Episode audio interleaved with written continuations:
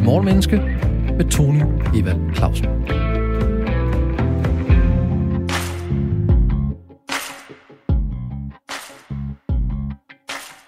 Det, der føles som slutningen, er ofte begyndelsen. 2021 er slut lige om lidt. Et år, hvor coronapandemien kastede en bred skygge over verden og vores liv, privat og på jobbet. Vi skulle forholde os til, hvad der er sandt og hvad der er falsk i forhold til valget i USA, mink, rigsretten, sms'er, vacciner og restriktioner. Et år, hvor sexisme, MeToo og undertrykkelse af køn, etnicitet, seksualitet og befolkningsgrupper nu og i fortiden blev emner, der skabte debat.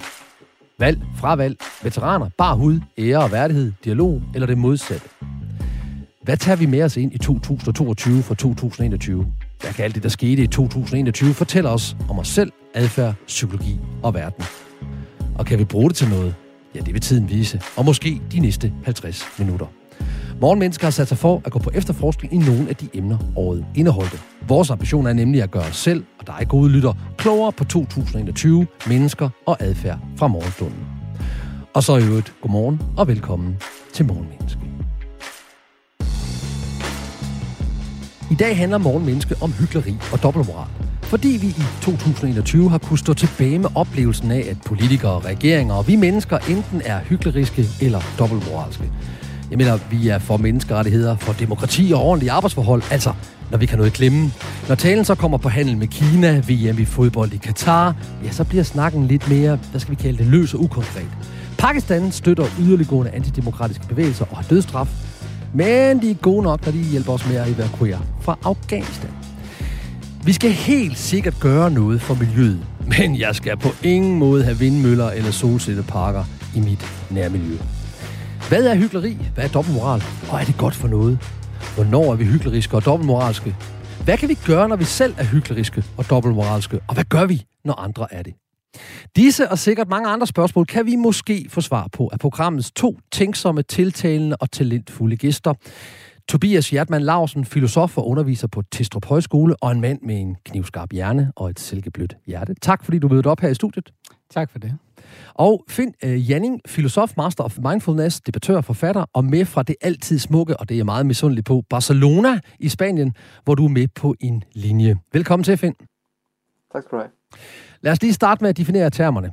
Fordi man kan ikke snakke om, om det her, uden at være sikker på, hvad det betyder. Ifølge ordbog over det danske sprog, så er hyggeleri defineret som det er at udtrykke følelser, synspunkter eller lignende, som man reelt ikke har for at opnå noget, for eksempel andres sympati. Og nu kommer vi til at snakke om dobbeltmoral, så lad os lige prøve at høre, hvad siger ordbogen egentlig om moral? Ja, det er øh, to betydninger. Opfattelse af, hvilke handle- og tankemåder, der er rigtige eller forkerte, gode eller dårlige, især i forhold til en bestemt persons eller gruppes normsæt. Og betydning nummer to, der er relevant i den her sammenhæng, opførsel eller evne til at opføre sig i overensstemmelse med, hvad der anses for rigtigt og acceptabelt. Og så kommer vi så til dobbeltmoral. Det er en indstilling, der fordømmer visse forhold og samtidig accepterer andre lige så forkastelige forhold. Så har vi i hvert fald det på plads. Og jeg vil gerne åbne op med et citat, og det får du, Tobias. Øh, hvad tænker du om det her citat af, af Nietzsche? Han skulle angiveligt have sagt, aldrig at tale om sig selv er en meget raffineret form for hyggeleri. Jamen, jeg tænker, at han har fat i noget i forhold til at sige, at det, der er ikke, det er ikke særlig ærligt, i hvert fald øh, aldrig at tale om sig selv. Øhm, og det er måske også i visse tilfælde en, en, en forstillelse, som, som man kan gøre sig, måske netop for at vække andre folks øh, sympati.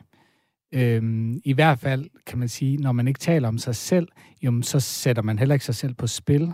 Øh, sådan kunne man i hvert fald anskue det. Men man taler vel altid ud fra sig selv. Kan det, er det, han mener, er hyklerisk? At, altså, når jeg taler, så vil jeg jo altid tale ud fra mit eget subjekt, altså ud fra min egen oplevelse. Kan det være det, han mener, tror du? Det, det kan du godt bilde mig ind. Det lyder også meget nietzscheansk, ikke? Altså, at, at, at, at sige, at den holdning, vi har, er jo, altså kommer af mig selv, eller kommer fra mig selv. Det er ikke en objektiv øh, øh, morallov, som jeg hiver op af hatten, eller jeg har ikke nogen adgang til en eller anden objektiv morallov. Det, det er noget, der kommer øh, inde fra mig selv på en eller anden måde. Så, så det, det, det synes jeg vil være en, en skarp øh, læsning af det citat at sige, når det, det handler om, det er at få øh, et blik på, at det, det, det er altså øh, inden fra min egen personlighed, mine holdninger kommer. Ja.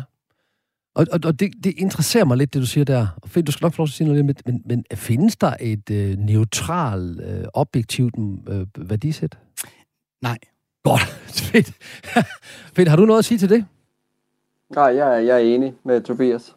Godt, jamen, så får du også øh, et citat, den her gang af Voltaire. Han skulle angiveligt have sagt, det er forbudt at dræbe, derfor straffes alle mordere, med mindre de dræber i stort antal og til lyden af trompeter. Og med det skal jeg lige huske at sige, i Voltaires samtid var det det samme som, at det var nogle trompeter, man, man stod og truttede i ude på kamppladsen. Så det er altså, han hentyder til krig her. Finn, Hvad tænker du om Voltaires citat? Jamen, der, han, han viser, man kan sige, etikkens mangler i den forstand, at, at vi kan jo godt efterleve eller påberåbe os nogle, nogle høje idealer, for eksempel at vi ikke må slå andre ihjel, men, men er det med risiko for vores eget ved og vel, så er vi måske tavse. Og så på den måde, så bliver det lidt ynkeligt eller hyklerisk, for at bruge det ord, vi, vi har på bordet i dag. Mm. Jeg, jeg synes også, det, det er meget interessant, at vi har de her holdninger til, at noget er rigtigt i nogle situationer, og noget ikke er rigtigt i andre situationer. Øhm, og, og det er jo hyggeleri, at øh, altså det er i hvert fald noget af den, som hyggelerien siger, at jeg, jeg foregiver at gøre noget, som i virkeligheden er bare, fordi jeg vil have en anden indtryk. Så nu er jeg landskærlig, og jeg er et godt menneske, men jeg slår folk ihjel. Og det er måske også dobbeltmoralsk, fordi det er vist ikke okay at slå sine egne soldaterkammerater ihjel, altså medmindre de er desertører. Ja, og så tror jeg, jeg tror, det bunder måske mere i, i det mere reelle problem, det er, at mange mennesker reelt ikke ved, hvad der er rigtigt og forkert. Og på den måde, så, så støtter vi os lidt til sådan den, den herskende retorik i samfundet, for eksempel, at sige, jamen, det er klart, nu er det så ekstremt, den her situation med at slå ihjel. Øh, men, men når vi så ligesom bliver øh, debatteret eller diskuteret imod vores holdninger, så, så er der nok mange, der, der er lidt for hurtigt til at, at vende om, fordi vi jo nødig blive uvenner med nogen, eller komme til at sige noget forkert, at vi sådan måske nogle gange tager de der lidt moralske, tager en moralsk stillingtagen til noget for ligesom at behage andre mennesker, og for at tage os godt ud. Der er status i at være et moralsk menneske i dag, for eksempel. Ja, det kan jeg forstå, og, og, og det er jo interessant, fordi vi stadigvæk i dag, altså vi, vi påberåber os, øh, jeg er fuldstændig enig, det er også min oplevelse, vi er meget moralske og meget etiske, men jeg vil ikke have vindmøller i mit nærmiljø. Slut. Og der er det måske skjult for den, der siger det, at det er, det er dobbeltmoralsk. Ja, der er det jo på en måde, man kan jo så sige, at, at det er jo ikke alle ting, der nødvendigvis skal blive forbedret i, i samfundet ved, at, at jeg gør mit.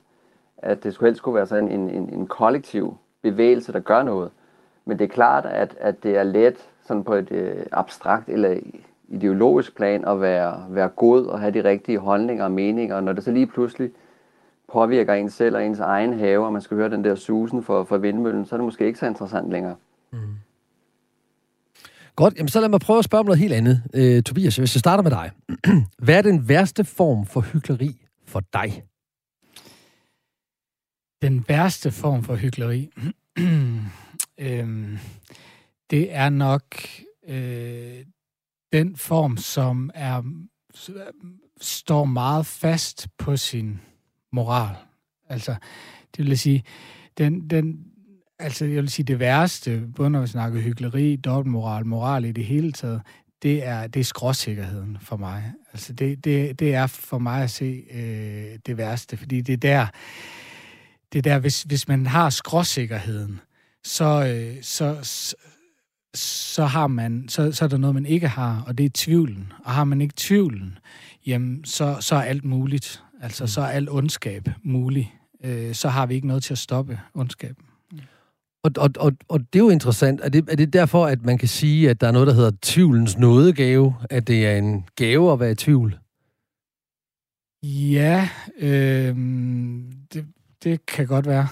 Okay, ja, det, var, det var bare som... Jeg lige, det, det har jeg nemlig hørt fra en, øh, en efterforsker i politiet, der gang sagde, at, øh, om en kollega, at han led ikke under tvivlens nådegave, hvorefter jeg spurgte, hvad han mente med det, og med det mente han, at når først den her bestemte kollega havde bestemt besluttet for, at der var en, der var gerningspersonen, jamen så var det gerningspersonen, og så indhentede man kun information, der kunne understøtte det øh, synspunkt. Ja, altså på den måde kan man sige, at tvivlen øh, altså er noget over for den anden. Altså dermed står tvivlen i modsætning til fordømmelsen, ikke? Øh, som, som, som jo nemt bliver moralens måde at tænke på.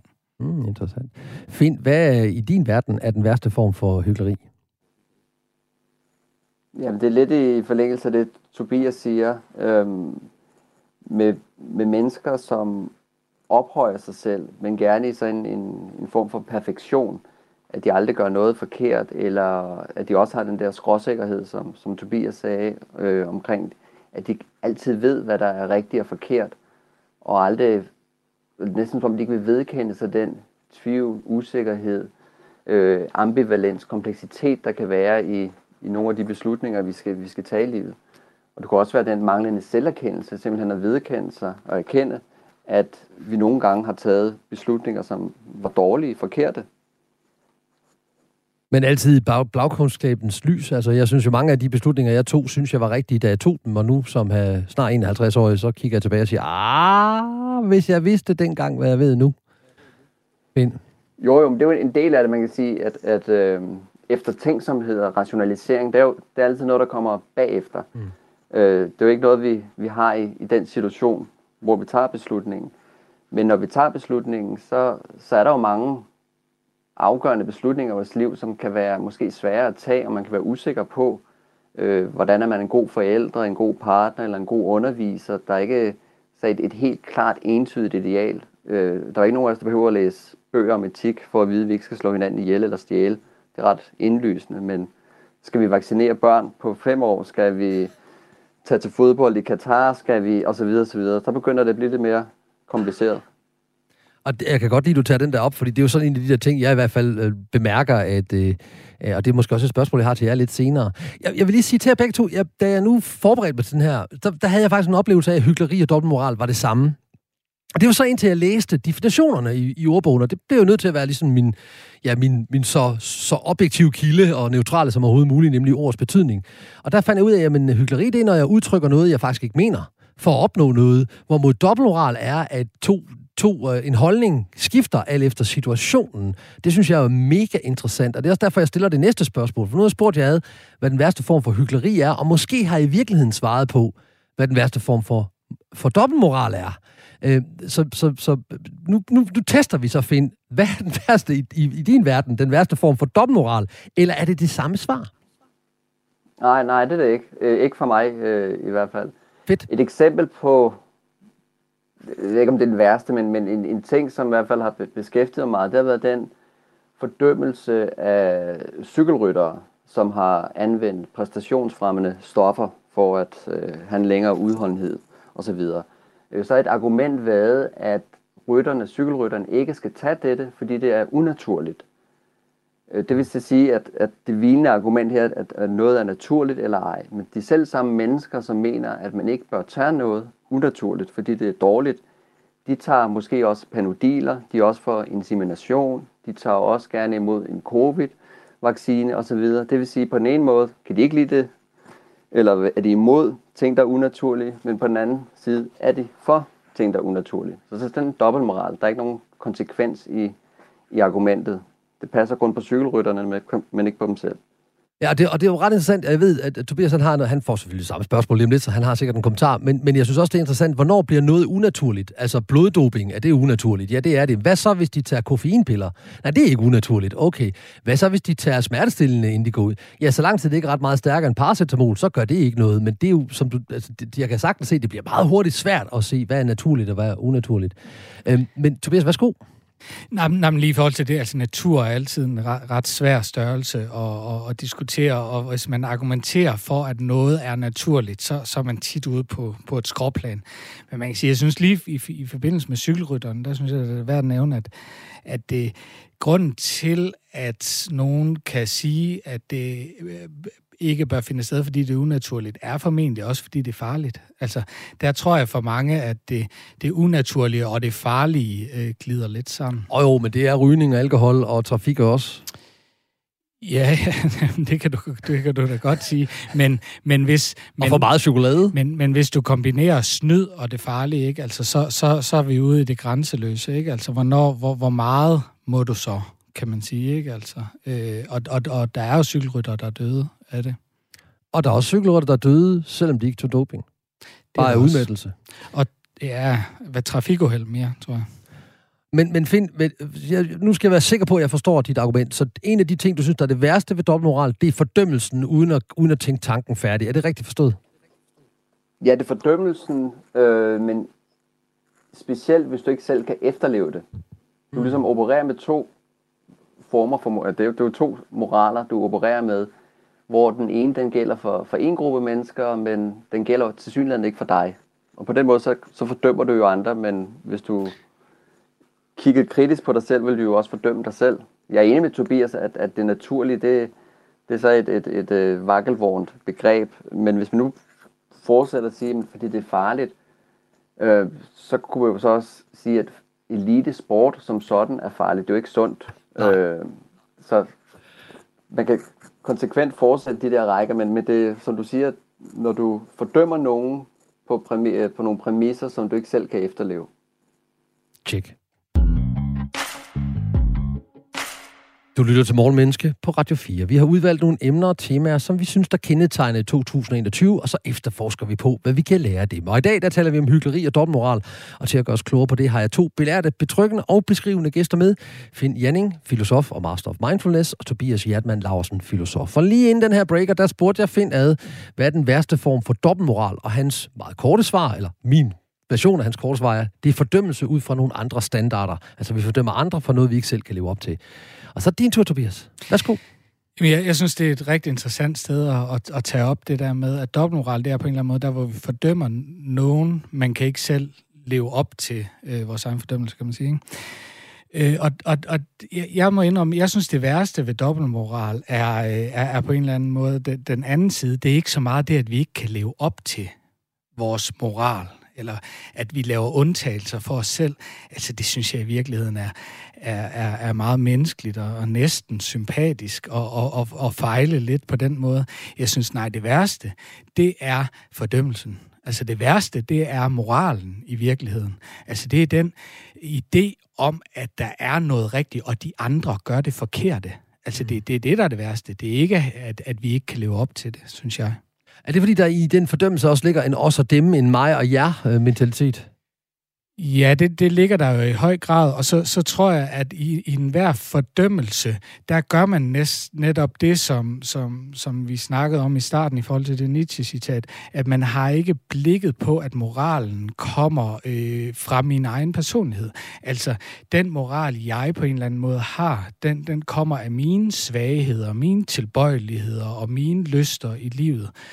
Øhm, og, og i fordømmelsen, der har jeg en idé om, at jamen der, hvad, jamen, man kan også sige, på hvilken baggrund dømmer jeg andre mennesker? Skal, er, det, er det på min moral? Skal, er det min personlighed? Er det den baggrund? Nej, det er den objektive moral. Der er en idé om det objektive, når jeg fordømmer andre. Og den idé, synes jeg, den, den, den synes jeg ikke, vi kan, vi kan have i dag. Og det svarede du så allerede på lidt tidligere i den her udsendelse, hvor du så siger, der, hvor jeg spørger dig direkte, findes der en objektiv moral? Og du siger, nej, det gør der ikke. Så hvad, hvad pokker skal vi så styre efter, Tobias? Jeg skal nok spørge dig om det lige om lidt, Finn, men, men Tobias, hjælp mig. Jamen, der, jeg synes først og fremmest, vi skal styre efter øh, og, og handle moralsk selv. altså, vi skal bøvle med vores egen handling, og så ikke være så optaget af, hvad alle andre gør. Altså. Men din egen moral er jo ikke objektiv. Den er jo den er så stærkt subjektiv, ikke også? Men ja, så, det må den godt være. Ja, yes, altså, der er jo ikke rigtig nogen udvej. Nej, nå, det er derfor, jeg spørger.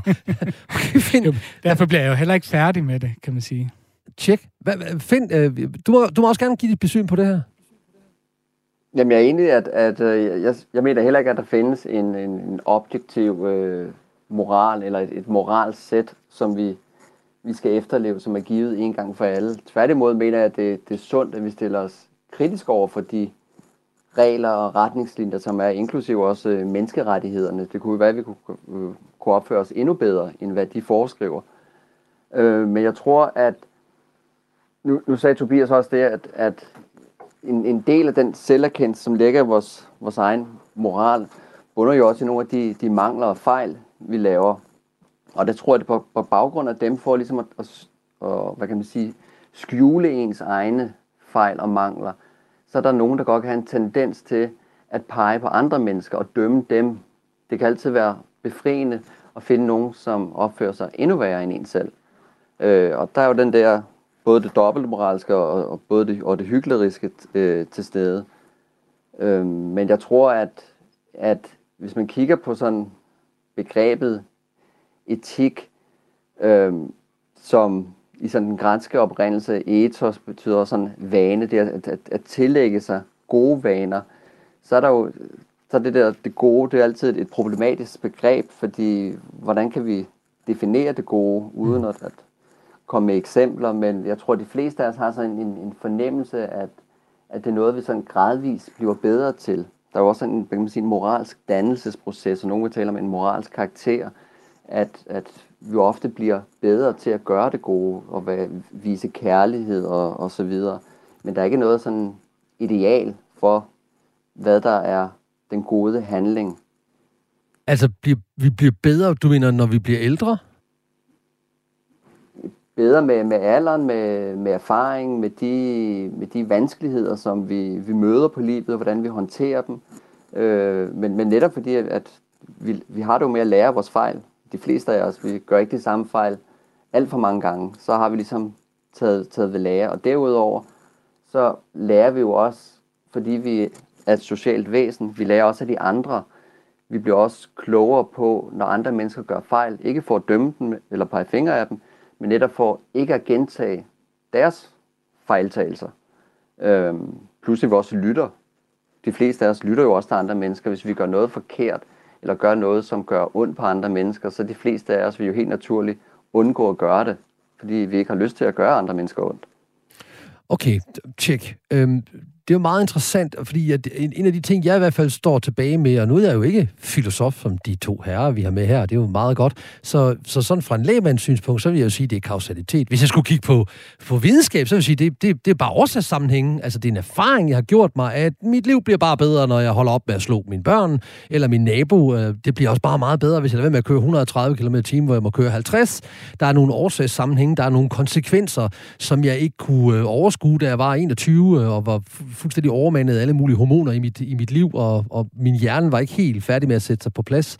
Så, så jeg, jeg vil udfordre jer med at sige, at det er ikke nødvendigvis en, en læring, sådan en, at vi bliver bedre, men at vi opdager, at, at, at skal vi, bekvemmeligheden bliver større, hvis vi undlader at gøre noget, og hvis vi gør noget andet i stedet for. Hvad, hvad tænker du om det, Tobias? Jamen, jeg tænker, at sådan kan man sagtens øh, stille et verdensbillede op. Altså, det perspektiv kan man, kan man sagtens have. Altså, jeg, jeg vil bare sige, det er ikke sådan, jeg oplever det. Altså, så, sådan, sådan synes jeg ikke, livet er. Øh, det, det er det, jeg kan komme tættest på at sige, tror jeg. Altså, øh, altså jeg er egentlig meget enig med Finn. Altså, jeg, jeg synes også, det, det, som jeg forstår det i hvert fald, så synes jeg, det interessante er tit der, hvor jeg ikke, jeg, jeg, jeg, det er ikke, der er ikke noget godt som sådan, der leder mig. Og jeg tror heller ikke på, at det er sådan en eller anden, der er heller ikke sådan en eller anden egoistisk lystprincip, som, som jeg synes, du antyder, Tony, mm. at, mhm. som, som, som der leder mig. Nej, der, der er snarere et, et eller andet form for, for virvare af en hel masse forskellige ting, øh, der leder mig. Altså, må, må jeg prøve at komme med et, med et personligt eksempel? Gerne. Altså, for mig, der har, der har sådan et moralsk øh, princip, kan man næsten sige, ikke? Som, som altid har betydet meget for mig, det er øh, venlighed. Altså, jeg har altid forsøgt selv at være meget venlig over for andre mennesker, og jeg har altid øh, synes det var lidt svært at være i en situation, hvis folk ikke var venlige. Og, og, og, og det synes jeg egentlig er en, en, en, en værdi, som man godt kan sige, at det, det her har vi virkelig noget, noget godt eller en moralsk værdi. Men hvis jeg er helt ærlig, så tror jeg ikke, det er sådan, det er for mig. Jeg tror snarere, det er vokset ud af, at, at jeg er ret konfliktsky. Altså, jeg har, jeg har haft et liv, hvor jeg, hvor jeg er, er forskellige årsager synes, konflikter de er svære at være i. Og hov, hvilken værdi, hvilken moral er det så rigtig godt at have, når man er konfliktsky? Venlighed, den er god. Ikke? Ja, og det, det, det er jo et karakter, det det er jo virkeligheden det i, personlig, i psykologien, vi snakker om, det er personlighedstræk, det er et træk i, det, det er sådan en generel trend i en, at du er mere opmærksom på, en gennemsnittet er sandsynligvis, hvordan andre modtager det, du siger. Øhm, det er meget interessant. Altså, der kan være sådan noget efterrationalisering i, om, om man er moralsk, eller om man i virkeligheden er konfliktsky. Øh, ja, Ja, ja det, det vigtigste, tror jeg her, er, at vi ved ikke, hvorfor vi har den moral, vi har. Altså, det er ikke gennemsigtigt for os. Det der med at, at have principper, fordi de er de rigtige, eller mm. øh, jeg synes det her, og sådan ting. Jamen, det kan man godt synes, men, men man ved ikke rigtig, hvorfor man synes det, tror jeg. Jeg så engang en amerikansk film, og det har, det har jeg brugt det citat lige siden, at principper er kun noget værd, når de kommer til ulejlighed. Og så kan man måske sige det samme om øh, moral og etik og hyggeleri, eller det modsatte. Det taler vi meget mere om efter nyhederne på Radio 4. Velkommen tilbage til Morgenmenneske på Radio 4. Programmet er dedikeret til at gøre dig klogere på mennesker, adfærd og hvorfor vi føler, tænker og siger det, vi gør. Morgenbordet er dækket med indsigt, inspiration og input på, hvad vi kan lære af det, der skete i 2021. Og i dag er vi på efterforskning i hykleri og dobbeltmoral. Og til at give os input på det emne, eller de emner, har du og jeg fornøjelsen af to givende, gennemtænkte og til tider geniale gæster. Find øh, Janning, filosof, master of mindfulness, debattør og forfatter, med fra det altid smukke Barcelona i Spanien. Og Tobias Hjertmann, manifesteret her i studiet, filosof, underviser på Testrup Højskole og en mand med en knivskarp hjerne og et silkeblødt hjerte. Og I har jo begge to været med i vores program før, det er vi meget, meget taknemmelige for. Jeg vil ikke ud med, efter vi lige har, har haft den her med, at principper og moral er kun nødvendigt, når det kommer til ulejligheden, til at spørge dig, Finn, ud fra dit perspektiv. Er hyggeleriet, altså det at udtrykke følelser og synspunkter eller lignende, som man reelt ikke har for at opnå noget, er det blevet større eller mindre i 2021 i forhold til for eksempel 2011, derfra hvor du er? Umiddelbart vil jeg sige, Ja, men man kan jo, det er svært at verificere, om folk nu mener det, de så siger eller påstår. Øh, men, men, men det, jeg kan se i hvert fald, det er, at man kan sige, debatten, hele diskursen, øh, medierne osv., er blevet ekstremt moraliserende, øh, som handler meget om at, at dømme sig selv inde i det rigtige felt, den rigtige gruppe med den rigtige identitet, og så dømme nogle andre ude det, man kan sige, det handler lidt om, at for at bekræfte, hvor god jeg er, bliver jeg ligesom nødt til at finde nogen, jeg kan stå og træde på. Så der er noget ret ubehageligt i det. Det, det er meget sjældent, at folk manifesterer deres egen godhed, uden at skulle hive nogle andre med ned, eller på bekostning af nogle andre. Øh, så på den måde vil jeg sige, at det, det virker mere hyklerisk. End for 10 år siden? Det er som om, det, der er mere hykleri end for 10 år siden?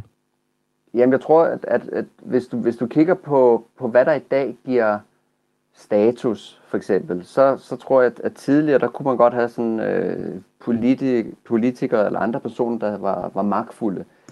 De, de er ikke så magtfulde længere. Øh, det kunne også være, at nu sidder vi to filosofer her og har akademiske titler osv., men det med kompetencer er der heller ikke så forbandet meget status i. Det, vi kan jo bare google os til til alle de kloge ord, øh, er der sikkert nogen, der mener. Og så tror jeg, et af de felter, hvor vi virkelig kan træde i karakter og vise for gode vi er og få status, det bliver så, så moralen. Øhm, og jeg tror ikke, at vi er blevet mere moralstandet. Jeg tror tværtimod, at vi er blevet mere moraliserende. Det er det, jeg fornemmer.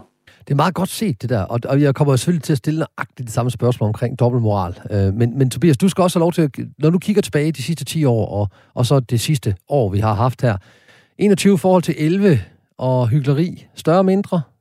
Jeg ved godt, det er et absolut spørgsmål, men ja. hey, vi skal jo starte sted. Mm, jamen, jeg, jamen, jeg ved det ikke rigtigt. Altså, jeg synes faktisk, det er lidt svært med det der skæld mellem hyggeleri og dobbeltmoral. Ja. Altså, fordi det er ligesom om, hvis vi skal snakke om det hyggelige som, som det at sige noget, jeg ikke mener, for, for ligesom at fremstå i bestemt lys. Jeg tror, jeg, hvis jeg må hjælpe dig, så tror jeg, at forskellen er bevidstheden fordi at jeg er bevidst om, at jeg nu siger, at jeg godt kan lide dig. Men det er i virkeligheden bare, fordi jeg gerne vil have dig op, opnå det, at du skal kunne lide mig, ja. således jeg kan få noget ud af dig. Det er en bevidst handling. Jeg ved godt, jeg ikke bryder mig om dig, men jeg siger noget andet. Hvor mod dobbeltmoral ofte sker uden for vores bevidsthed. Mm. Det, det, det er i hvert fald det, jeg lige selv resonerer mig frem til nu. Hvad, hvad, hvad tænker du, hvis jeg hjælper dig på den måde? Ja, Jamen, så siger jeg tak for hjælpen. Velkommen. Ja. Øhm, du er meget venlig. jo, jo, jeg synes, altså jeg synes jo sådan set, altså det, igen, det, det, det tør jeg ikke rigtig begynde at, at, at dømme, om, om folk øh, er hykleriske på den måde. Det, det, det, det tør jeg ikke sige. Og jeg synes, grænselandet, tror jeg, er, øh, er, er, er mudret. Altså, hvornår jeg er bevidst om noget, hvornår jeg er ikke bevidst om noget. Altså for eksempel, øh, Mette Frederiksen, hun, hun har, så, så vidt jeg kan se, øh, brugt følelser øh, ret meget, altså frygt i starten af coronaepidemien, ikke? for at få befolkningen til at handle på en bestemt måde. Altså hun foregav, at her er noget, vi skal være sindssygt bange for, for at få folk til at passe på. Mente hun det, eller mente hun det ikke? Altså, det, det, jeg, jeg ved det ikke rigtigt. Hun havde jo på en eller anden måde brug for at mene det, for at ændre folks adfærd. Altså, jeg ved ikke, jeg, jeg synes, det er mudret vand, vi, mm. vi, vi er i. Hvis... Jamen, så lad mig give dig et andet eksempel. Lad os nu forestille sig, at jeg havde børn i børnehaven, og der var nogle af øh, de her forældre på det her intranet, der gav udtryk for, at vi synes også, at vi skulle holde sådan et arrangement af den her art. Børnehaven siger, at det kan vi ikke inden for, men så skal, så skal forældrene selv gøre det. Og så er alle, alle er enige om, at det skal vi lave, det her arrangement, som så forældrene skal drive, indtil det kommer til det punkt, hvor den siger, godt, jamen, hvor mange melder sig så frivilligt til at gøre det? Og så alle dem, der råbte af, at de synes, vi skulle have det arrangement, de er lige pludselig forsvundet. Det er sgu da hyggeleri. Og det er jeg ikke sikker på, der var. Men nu havde jeg så heller ikke børn i børnehaven. Øh, eller nej, jeg taler for en ven, undskyld. Øh, den ven, jeg havde, havde så ikke børn i børnehaven tilbage i 2011. At, har jeg ikke lige ramt den der? Var det ikke hyggeleri, hvis, hvis, hvis det nu var det, min ven havde oplevet? Jo, det, det, det, er, det synes jeg, det, det, det lyder rigtig fint. Men, men øh, altså, om der er mere af det i dag, end der, end der har været, det ved jeg ikke. Hvad siger du, Finn? Har jeg, har jeg ramt den på, på hyggeleriet der? Ja, til en vis grænse. Der kan jo selvfølgelig være, være undtagelser, hvor at du gerne vil have, at noget skal ske, men du har ikke selv mulighed for at deltage i, at det sker. Vi kan jo godt engagere sig for, for skolesystemet, selvom vi ikke har børn. Mm. Eller engagere os for ældreplejen, selvom vi ikke har gamle forældre, ældre forældre, eller hvad ved jeg. Altså nu kan jeg så uden at, uden at, uden at, jeg er ret sikker på, at jeg har sandhed i det, at man må meget gerne komme som frivillig, selvom man ikke har børn, hvis man vil hjælpe i skolen, i børnehaven eller på ældrecentret. Øhm, okay. Men, men Tobias, så, så, får du, så får du en anden en her, fordi samme spørgsmål om dobbeltmoral. Mm. Tør du heller ikke at, at, at, at sådan ligesom komme med en, en sådan en observation, ingen dom, en observation, en iagtagelse af, af dobbeltmoralen. Her, her vil jeg meget gerne fordømme en masse nutidige mennesker, faktisk. Øhm, fordi, altså, Go ahead, du har her med. Nej, nej, jeg synes, jeg synes altså, det, den er på mange måder nemmere her, synes jeg, fordi at, at jo, men jeg tror altid, folk har været dobbeltmoralske. Men, men der, hvor vi er i dag, øh, det jeg oplever, er, at, at folk er mere moralske min egen generation, jeg er født i 86, er tit blevet kaldt for en apolitisk øh, generation. Altså, vi, vi engagerer os ikke i det politiske. Men de unge, som er på, på min højskole i dag, for eksempel, de er sindssygt politisk og sindssygt politisk bevidste. Men, men med den politiske bevidsthed, tror jeg også, der er en, en, en, en moral, en, en idé om, hvad det rigtige og det forkerte er. Og, og, og det vil jeg sige, altså hvis du har en meget, meget stærk moral, så er du næsten også ude i, i dobbeltmoralen. Mm. Ja, altså, jeg, jeg har så, det så, lidt så det er en anden måde at sige, at, at du synes, at dobbeltmoralen er blevet større? Ja, det, det synes jeg rent faktisk. Det er fordi ligestallen er rigtig høj, så jeg skal bare være sikker på, at vi får alle med. Også mig selv i øvrigt. mig selv Jamen, jeg, det, jeg, jeg, jeg, kom til at tænke på, at der er den der kliché, ikke? Altså, øh, moral er godt, øh, dobbeltmoral er dobbelt så, så godt. godt ikke? Ja. Øh, og, og, og den spiller selvfølgelig på, at, at, at med dobbeltmoral mener man to moraler. Mm. Men, men så spiller den på, jo, dobbeltmoral kan også være dobbelt så meget moral. Og jeg, jeg synes egentlig, der er en, do, der er en pointe i Sådan det. Har jeg der. tænkt den. Det er jamen, jamen, det, det, det er jo det, der er det, det morsomme i den. Ikke? Altså, øhm, Ja, og jeg tror egentlig, der er en pointe i, at dobbeltmoralen er på en eller anden måde det at have meget moral. For hvis du er meget fast på din moral, hvis du har en meget fast idé om, hvad det rigtige og forkerte er, jamen så er det jo så er det nærmest allerede dobbeltmoral. Altså det, det, det kan man jo ikke leve op til, kan man sige. Det er men sandt, fordi så er vi tilbage til den her, i det øjeblik, at vi har den meget faste moral, så bliver vi også nødt til at dømme de andre, og så er vi til, til det, både din og, og Fins øh, karakteristik, karakteristik af, hvad det værste ved dobbeltmoral var, det var for fordømmelsen. Men Finn, du skal altså også have lov til at give dit besøg med i forhold til øh, dobbeltmoral, om den er blevet større eller mindre i 21, end den var i 2011. Ja, det er den. Øh, og lidt i forlængelse af, hvad, hvad Tobias siger, at, at næsten alt handler om moral. Øh, men sjældent på en den nødvendigvis oplysende, dannende måde, men mere på en, en lidt fordømmende og moraliserende måde. Øhm, så den, den er til stede mange steder. Det er lettere at udpege øh, andre folks fejl og mangler. Øh, men så tror jeg også, at når vi så taler om moral, så moral er jo, det er jo noget, som vi bruger til at, at dømme med. Hvor der, der nogle gange øh, nogle filosofer, men der er også mange filosofer, der ruder rundt i det og bytter rundt på med, med, med etik og moral. Men hvor etikken nødvendigvis ikke er dømmende den er i hvert fald ikke dømmende på forhånd. Det vil sige, at vi, vi prøver at undersøge og udforske og eksperimentere med det, som sker, for at finde ud af, hvad der virker, hvad der, hvad der vil være det bedste for i fællesskabets interesse at gøre osv., men med sådan en nysgerrig, tvivlende, undersøgende tilgang, hvorimod moralen, den, den lukrerer lidt på at, at, at være bedre vidne. Øhm, og, og i den, i, for, hvis det kan forstås på den måde, så vil jeg mene, at, at vi, vi er, det er meget moraliserende, det samfund, vi, vi lever i.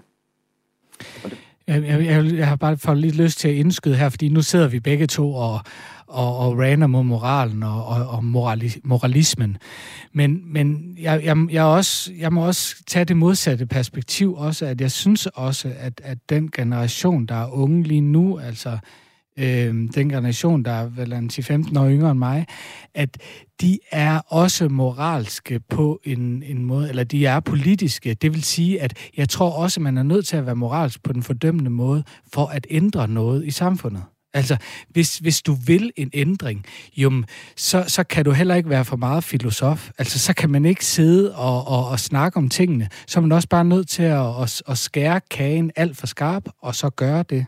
Og der, der tror jeg nogle gange, at, at, at filosofien kan noget, men, men der er også noget, den ikke kan. Øh, og, og, og der kan det politiske noget, tror jeg. Værsgo, Finn, har du noget på den? Ja, jeg er ikke helt enig. Øhm, Fedt der kunne man, hvis man du tager Nietzsche, som du nævnte, så, så nævner han jo, at et af de problemer, der er, er ikke, at, at Gud var, var død, men netop, at vi så, så mangler et eller andet, der, der sætter værdierne for os. Og så det, han ønskede og for, var sådan fortaler for, var et, et skabende menneske. Det her såkaldte overmenneske, eller en vilje til magt. Det at skabe nye værdier. Og når jeg ser nogle af de tendenser, der er i samfundet, så er det jo let at være fordømmende. Det vil sige, det er sådan lidt at gå imod noget. Man går imod traditionen, ligesom du siger kunstner, der altid gør et opgør med fortidens generationer for. Men det bliver sådan lidt en, øh, en dualistisk dans, hvorimod det, jeg tror, der er mere behov for, det er nogen, som radikalt tør skabe noget nyt, noget, som vi ikke har tænkt på, en helt anden måde at overkomme de problemer på, som, som vi alle sammen lider under med hensyn til klima og så videre. Der, der kører vi lidt rundt i det samme, og det tror jeg skyldes lidt, at det bliver forskellige former for moralisme, hvor den ene fordømmer den anden, og den tidligere generation forsvarer sig selv, eller ynker og har ondt af sig selv, og hvor det er svært, og de kan ikke se sig selv i øjnene, og så, og så videre, og så videre. Du lytter til Morgenmenneske på Radio 4, og i dag der taler vi om 2021 og hyggeleri og dobbeltmoral. Og du og jeg er beriget af to tiltalende, tilrettevisende og tankevækkende gæster til at belyse præcis det emne. Tobias Hjertmann, Larsen, filosof og alt muligt andet, og Finn Janning, øh, filosof og master of mindfulness. Og Tobias, nu øhm, kunne jeg godt tænke mig at høre din, i hvert fald din jagttagelse af, når vi ser tilbage på 2021, hvad har så været det mest hykleriske, der er sket, sådan i begivenhedsagtigt, derfra hvor du sidder? Altså, jeg synes, politik er altid det nemmeste sted at gribe fat, synes jeg. altså, Bare gå i gang. Ja, og det, jeg synes egentlig, det er lidt unfair for, over for politikerne. Jeg tror, det er ret svært at være politiker. Men jeg synes altså, øh, jeg synes, øh, Dansk Folkeparti har sådan en, en god øh, parade af, af, af hyggelerier her, lige, lige, lige for tiden. Øh, her slutningen, slutningen af året. Altså for det første, at at, at man går meget op i en rigsret, og ikke så meget op i en anden rigsret, for eksempel. Øhm, at man kan blive valgt til Europaparlamentet på at øhm, gøre modstand mod alle de mennesker, som bare øh, bruger penge, øh, bruger vores penge til alt muligt øh, gøjl nede i Europa, ikke? Altså, og så og så stille op som som Dansk Folkepartis øh, eller så, som kandidat til Dansk Folkeparti's formand, ikke? Øh, netop efter man er blevet dømt for at rute med europæiske penge. Ikke?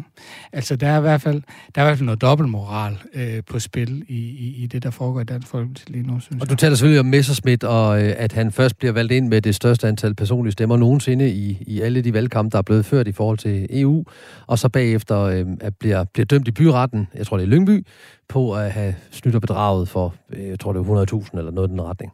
Men nu står han op som formand. Er det det, du mener, præcis, der er hyklerisk? Præcis. Ja, godt. Tak for det. Finn, hvad i dit perspektiv er det mest hykleriske, der er sket i 2021?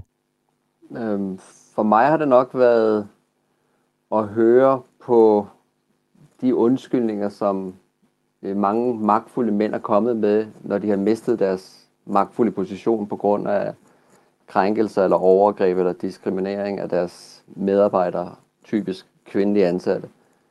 Øhm, der er et, et, et, et argument har været det, at tiden var en anden. Som om, at de for 10 år siden, der skulle man ikke respektere sine medmennesker, og der var det helt i orden, at man gik og klappede dem alle mulige steder, og så videre.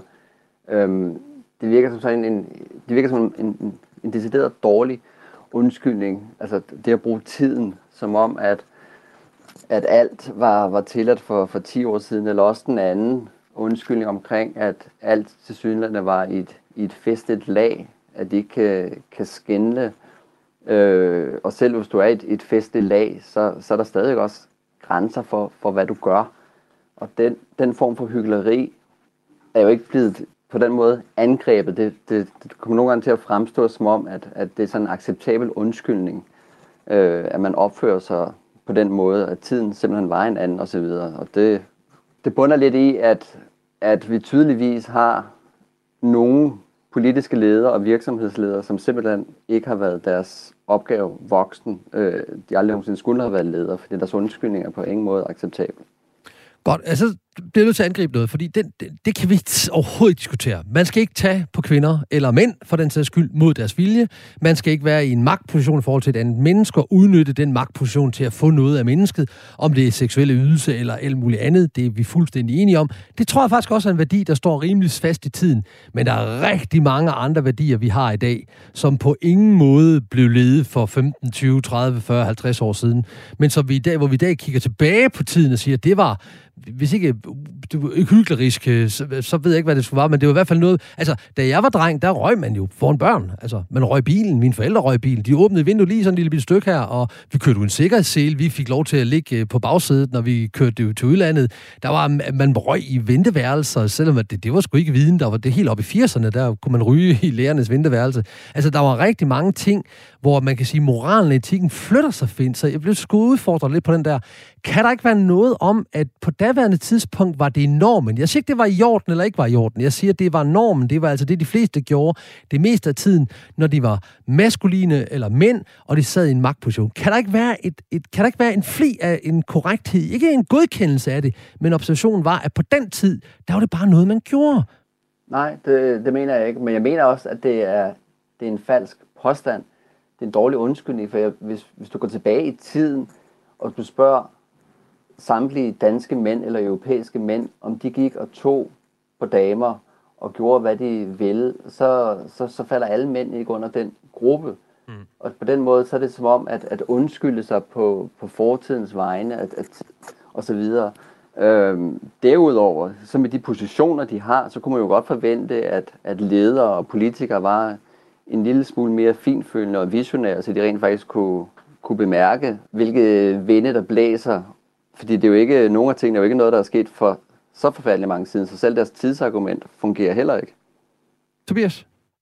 Jeg har det ikke så stramt med, med, med undskyldninger. Altså, jeg, jeg synes faktisk, det der med, at jo, undskylde sig selv, ja, det, det, det er der jo mange, der gør, og, og, og, og det kan man da godt være efter dem med, men altså det, det jeg, jeg synes, altså den slags moralisme, den, den, den, den, jeg har ikke lyst til at gå ind i den, må jeg om. Altså, hvad folk gør, er altid mere komplekst, end det ser ud udefra. Altså, mm. jeg er mm. simpelthen nødt til at være sindssygt tæt på nogen, for at jeg, jeg tør øh, bedømmer dem. Og derfor har jeg det også lidt svært med det der med, med hyggeleri, ikke? Altså, det, Ja, jeg, jeg, jeg tør det ikke. Fedt, fedt. Ja, vi kommer til at snakke om dobbeltmoral lige om lidt, men jeg bliver nødt til at sige, at Finn har jo en pointe, men, men samtidig med, at jeg godt forstår hans pointe, selvfølgelig har det aldrig været okay at rave på damer. Og selvfølgelig har det, det, det, det, det, det er sådan, i min verden, kan jeg slet ikke forestille mig, at det har været okay. Men, men hvad fanden skal de gøre? Nu gjorde de det jo, og så siger de undskyld, de forlader som der, deres skyld. Altså, hvad, hvad, hvad er alternativet til at sige undskyld, Finn? Altså, hvad, hvad, hvad, hvad, hjælp mig her, og hjælp dem. Øh, de lægger sig ned og siger undskyld. Hvad, hvad er deres alternativ, hvis de ikke skal sige undskyld? Jo, jo selvfølgelig skal der sige undskyld, hvis, hvis, hvis de mener det, og de er kede, at de har opført sig på den måde. Så, så kunne det jo være, at de kunne prøve at redegøre for deres bevæggrunde, men gøre dem mere personlige. Det vil sige, at i stedet for at sige, at sådan var det i tiden, jeg gjorde bare som alle andre gjorde, mm. øh, eller det var fordi jeg var, var fuld og så videre, så, så påtage sig mere sådan det personlige ansvar. Ja, det er en ansvarsforskrivelse. Jeg gjorde noget. Ja, det var, du kan dække meget ind under tiden, ikke? Ja. så find, du får lige det næste også, så, så går vi også over i dobbeltmoralen. Og Tobias har det også svært med hyggeleriet. Hvordan har du så med dobbeltmoral? Det finder vi ud af nu. Men find først dig. Når vi ser tilbage på 2021, har det, hvad har så været det mest dobbeltmoralske i din bevidsthed, der er sket? Ikke hykleriske, men dobbeltmoralske. Det dobbeltmoralske har nok været i, i forlængelse af nogle af de ting, jeg har talt om, med den form for moralisme, som, som har været, hvor at man gerne vil tale nogle, nogle forskellige menneskers sag øh, på, på en meget positiv måde, altså med, med, en, med en velvilje øh, tale øh, minoriteternes sag, og uanset hvem det nu er. Men så er det så sket lidt på bekostning af nogle andre.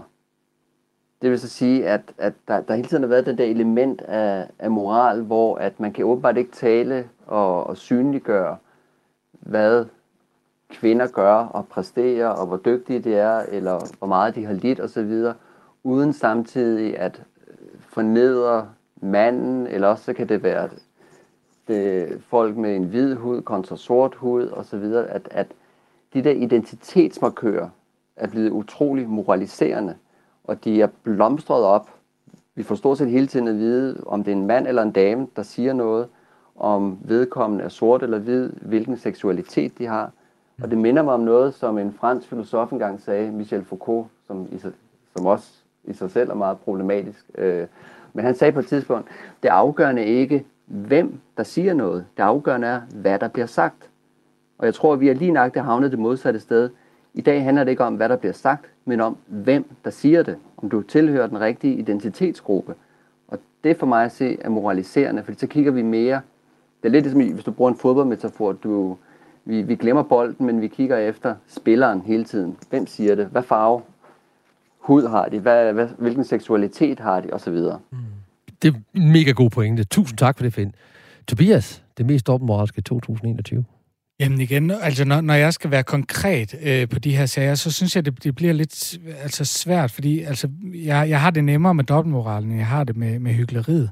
Og, og, og det har jeg af, af den grund, at når vi snakker dobbeltmoral, jamen så, så synes jeg, så er det nemmere for mig at, at, at angribe moralen. Øh, og der er egentlig meget på, på, på det, Finn siger, det synes jeg er, er super skarpt. Ikke? Altså, at det, det er det største problem i dag, det er, at, at vi har fået en meget, meget stærk øh, moral, forstået som en meget, meget stærk øh, moralisme, fordømmelse af, af, af andre mennesker. Ikke? Altså det, det oplever jeg virkelig også, den, den stigning, og, og ikke mindst har det præget det år, vi har, vi har været i år, synes jeg. Og jeg, jeg, jeg bliver så, så gribe i egen farven. Jeg er hvid, jeg er sidstkønnet øh, mand, mand, og, øh, og jeg er øh, 50 år, jeg har min egen virksomhed, og jeg har faktisk været ude for at blive beskyldt af sådan nogle unge mennesker for at være præcis alt det, der er imod kvinder, der er imod ligestilling, der er imod øh, diversitet, og, og når jeg så siger, at det er jeg ikke, jeg har faktisk fire damer derhjemme, jeg har tre øh, kvindelige børn, der er hunkøn og en kone, og altså hjemme i mit hjem kan jeg fortælle, dig, der er ikke meget, der er ikke meget patriarkalt, der, det er matriarkalt, der, vi, der lever der. Hvorefter jeg får at vide, det må jeg ikke sige. Jeg må ikke sige det, fordi jeg er som udgangspunkt som hvid, ciskønnet mand, undertrykkende, sexistisk, øh, antifeministisk, antidemokratisk og racistisk. Og, og det er skjult for dem, der siger det til mig, at de præcis gør det ved mig, som de beskylder mig for at gøre ved dem. Øh, og de dømmer mig udelukkende på min, mit køn, på min seksualitet, på min hudfarve og på min alder. Altså, come on, de kan slet ikke se det. Find, hvad fanden gør vi sådan noget? Jamen, jeg tror, at hvad kan sige, i stedet for, hvad vi skal gøre, så kan vi sige, at det, den situation tydeliggør, er to ting, som jeg tror er ekstremt mangelfulde i, i dag. Den ene er empati. Vi, de færreste mennesker evner sig virkelig at sætte sig ind i andre menneskers livsvilkår. De relaterer hele tiden til sig selv. Den anden er fantasi. Vi, vi, vi har mennesker, som har svært ved at forestille sig, at fordi du har et bestemt køn, en bestemt hudfarve, en bestemt seksualitet, så har du ikke fantasi til at forestille dig, hvordan det vil være at være født i en anden krop. Det betyder jo også, at, at, at som moralen nærmest er lige nu, eller jargonen omkring de her ting, så er det jo, at, at kun dem, som har erfaret noget, kan udtale sig om noget. Og hvis du, hvis du kører over det i sammenhæng, så skulle det jo være, at øh, alle vores danske krimiforfattere, de skulle være mordere, fordi de skriver om noget, som de sandsynligvis ikke har gjort. Jeg tror ikke, at de alle sammen har slået folk ihjel og lemlæstet folk, men de skriver om det, fordi de har fantasi. Men det er som om, at, at mennesket ikke besidder fantasi til at forestille sig, hvordan det er at være ældre, eller hvordan det er at være ung, hvordan det er at være sort, hvordan det er at være homoseksuel, hvordan det er at være transkønnet eller kønsneutral osv. Øhm, og for mig at se, så, så er det nærmest en forlitterklæring at tro, at den mennesket er uden fantasi. Ja, og, og, og det er jo godt sagt, fordi vi har jo alle sammen oplevet det at være alene. Altså stå alene og føle sig alene, og, og nogen i mere eller i mindre grad end andre. Men det er jo det, de har. Altså de homoseksuelle, de transkønnede og alle mulige andre. Og mig, som en hvid, ciskønnet mand i flokken af nogle meget krigeriske øh, kvinder, som, som, som bare havde identificeret mig som værende fjenden. Nå, jamen således formidlet og forhåbentlig beriget gik vi sammen på efterforskning i hyggeleri og dobbeltmoral. Og må du, ligesom jeg, kære lytter, have fået gode og nye indsigter og input og inspiration på det emne. Jeg vil gerne sige tusind tak til vores øh, faste gæster, tænkende, talende og temmelig kloge, nemlig Tobias Hjertmann Larsen, filosof og underviser på Testrup Højskole. Tusind tak, fordi du kom, Tobias. Selv tak. Og Finn Janning, filosof, master of finance debattør, øh, forfatter og meget mere fra det smukke Barcelona. Tusind tak, fordi du havde lyst til at være med på en linje fra Barcelona. Jamen selv tak af hjertet og hjernen. Tak fra lytterne og jeg. Du kan få mere Morgenmenneske på podcast, der hvor du henter din podcast, eller på Radio 4-appen. Programmet er produceret af Only Human Media. Jeg hedder Tony Eva Clausen, og min moral dikterer, at det skal jeg blive ved med. Alt andet vil være hyggeleri. Vi høres ved.